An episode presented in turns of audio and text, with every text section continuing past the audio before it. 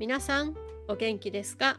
山小屋へようこそ。小屋番をしております。ひまちゃんです。この番組は小屋番の私が山のことを中心にアウトドアなどについてやんや語る番組です。今回第12話は虫除け対策と熊対策についてお話しします。よろしくお願いします。今回はツイッターでイクラムさんより答えを提供いただきました。イクラムさん、ありがとうございます。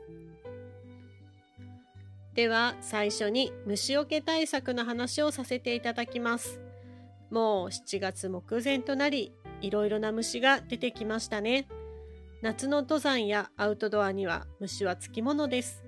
避けようにも避けられないのが虫です。では、どう対処するかを考えると、大きく2つに分かれると思います。一つは物理的に接する面をなくすこと、アームカバーをしたり、タイツを履いたりすることで虫と接する面をなくし刺されることを防ぐのがいいと思います。いやいや、そうは言ってもさ、タイツの上から蚊に刺されたよという意見があると思います。実際私も経験があります。そして夏の暑い時期に長袖着るなんて自殺行為だよ。わかってるけどそんなの無理。というご意見があると思います。そこで登場するのが2つ目の対策、虫除けスプレーです。ここからは虫除けスプレーの種類と選び方をご案内したいと思います。まず虫除けスプレーの主要成分であるディートと怒り人についてお話ししたいと思います。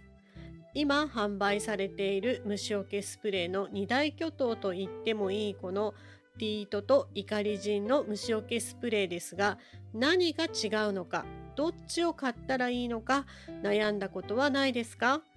今日はわかりやすく解説したいと思います。まず最近注目の怒り人についてです。こちらは1986年にドイツで開発され、2015年に日本で承認された成分です。2015年承認ですから、ここ数年一気に効くようになったのは納得ですね。怒り人の効果のある虫は、蚊、ブヨ、アブ、マダニ、イエダニ、トコジラミ、ヤマビルに効くとなっております。怒り人は使用年齢の制限がなく、小さなお子様にも安心して使っていただけます。あと、服の上からの使用も可能となっております。続いて、ディートです。ディートの効果のある虫は、蚊、ブヨ、アブ、マダニ、イエダニ、トコジラミ、ヤマビル、ノミ、差し歯えとなっており、怒り人よりも多くの虫除け効果があります。しかしながら成分濃度によっては年齢制限もあります。まず D と10%以下のものは生後6ヶ月未満の赤ちゃんは使用できません。生後6ヶ月から2歳未満の場合は使用できますが1日1回まで2歳から12歳未満は1日1回から3回まで12歳以上は濃度に関係なく使用制限がありません。そしてもう一つ残念な点は衣類の上からの使用は自己責任となります。衣類でも特に河川の生地で変色などがあるようです。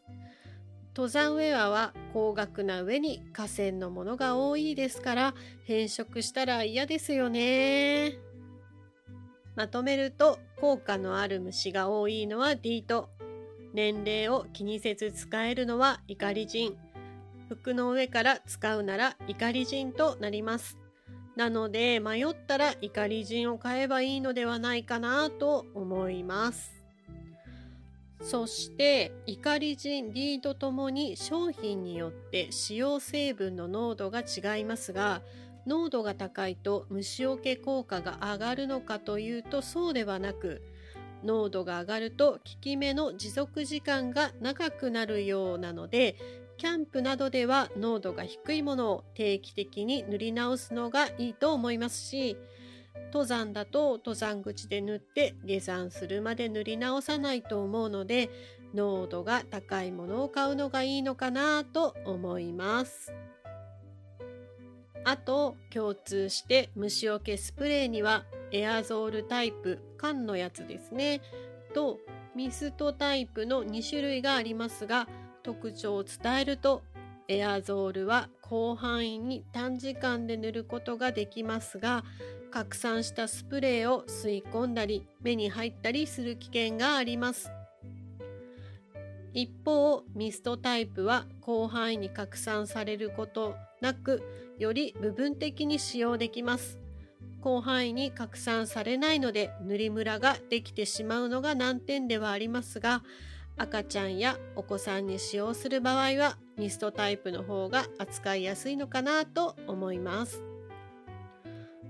このエアゾールとミストタイプの他に最近はシートタイプのものも発売されております。山などで荷物を減らしたい場合はシートタイプもおすすめです。液体ものはやっぱり重量が気になりますからね。あと最後に大切な情報です。この時期虫除けもしたいけれど日焼け止めも絶対に塗りますよね。その時の順番ですが日焼け止めが先で虫除けスプレーが後です。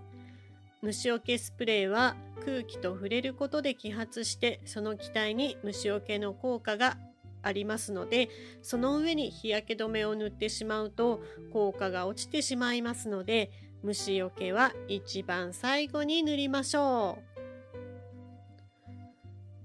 ではでは続いてもう一つのテーマであるクマ対策についてです。一般的に思いつくのはクマ鈴ですよね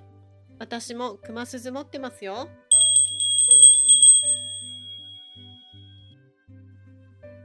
クマさんは一般的には人と会いたくないそうで鈴を鳴らすことにより人の存在を知らせることでクマさんと人がばったり会うことを防いでくれるものです。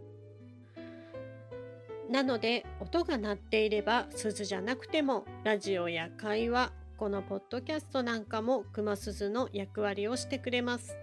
私はソロ登山で話し相手がいないのでだいたいダウンロード済みのポッドキャストを聞きながら登山をすることが多いですが前後に他の人がいる場合は山の中で電子音を聞きたくないという人もいるのでそんな時は熊鈴をつけますまあとりあえず音を鳴らすということがクマさんと会う確率を低くしてくれるようです。しかしもし会ってしまった場合ですがこれは諸説ありすぎてどれも正しくないしどれも正しい。内容が内容だけに今回は案内はやめさせていただきます。ごめんなさい。気になる方はググってください。でも圧倒的な効果がありそうなのがクマ撃退スプレーだと思います。ですが登山しながらクマさんに会うかもしれないとずっと傍らにスプレーを持って行動するのは現実的じゃないのでこれは登山用というより渓流釣りやキャンプなどに向いてるのかなと思います。最後にクマさんのこととクマ鈴の取り扱いについてお話しさせてください。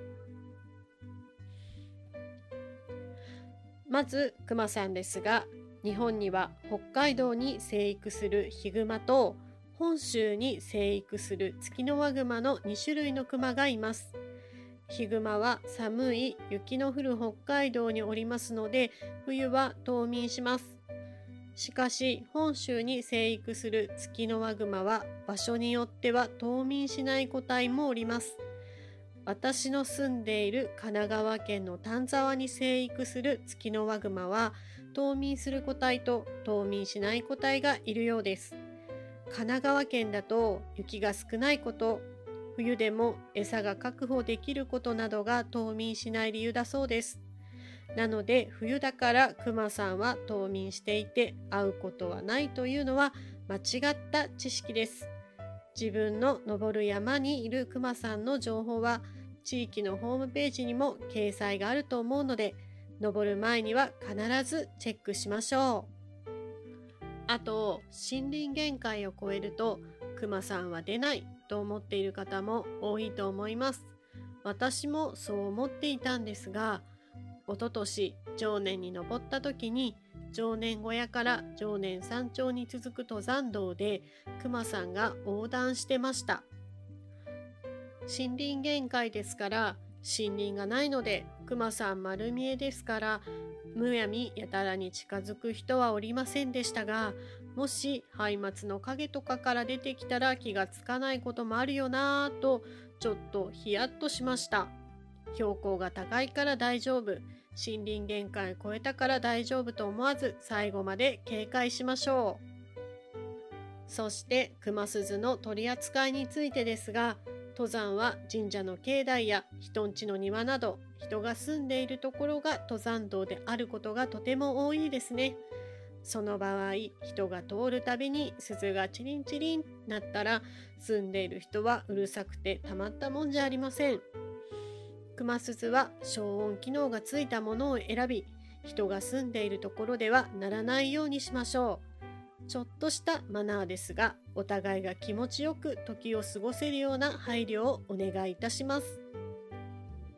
以上第12話は虫除け対策と熊対策についてでした。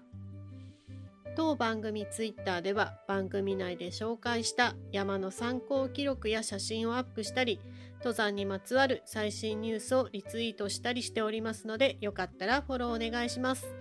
ツイッターの検索画面で小屋版のひまちゃんで検索すると出てきます。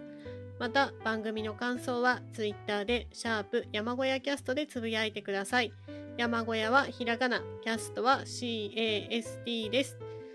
ではまた次回。元気に会いましょう。バイバーイ。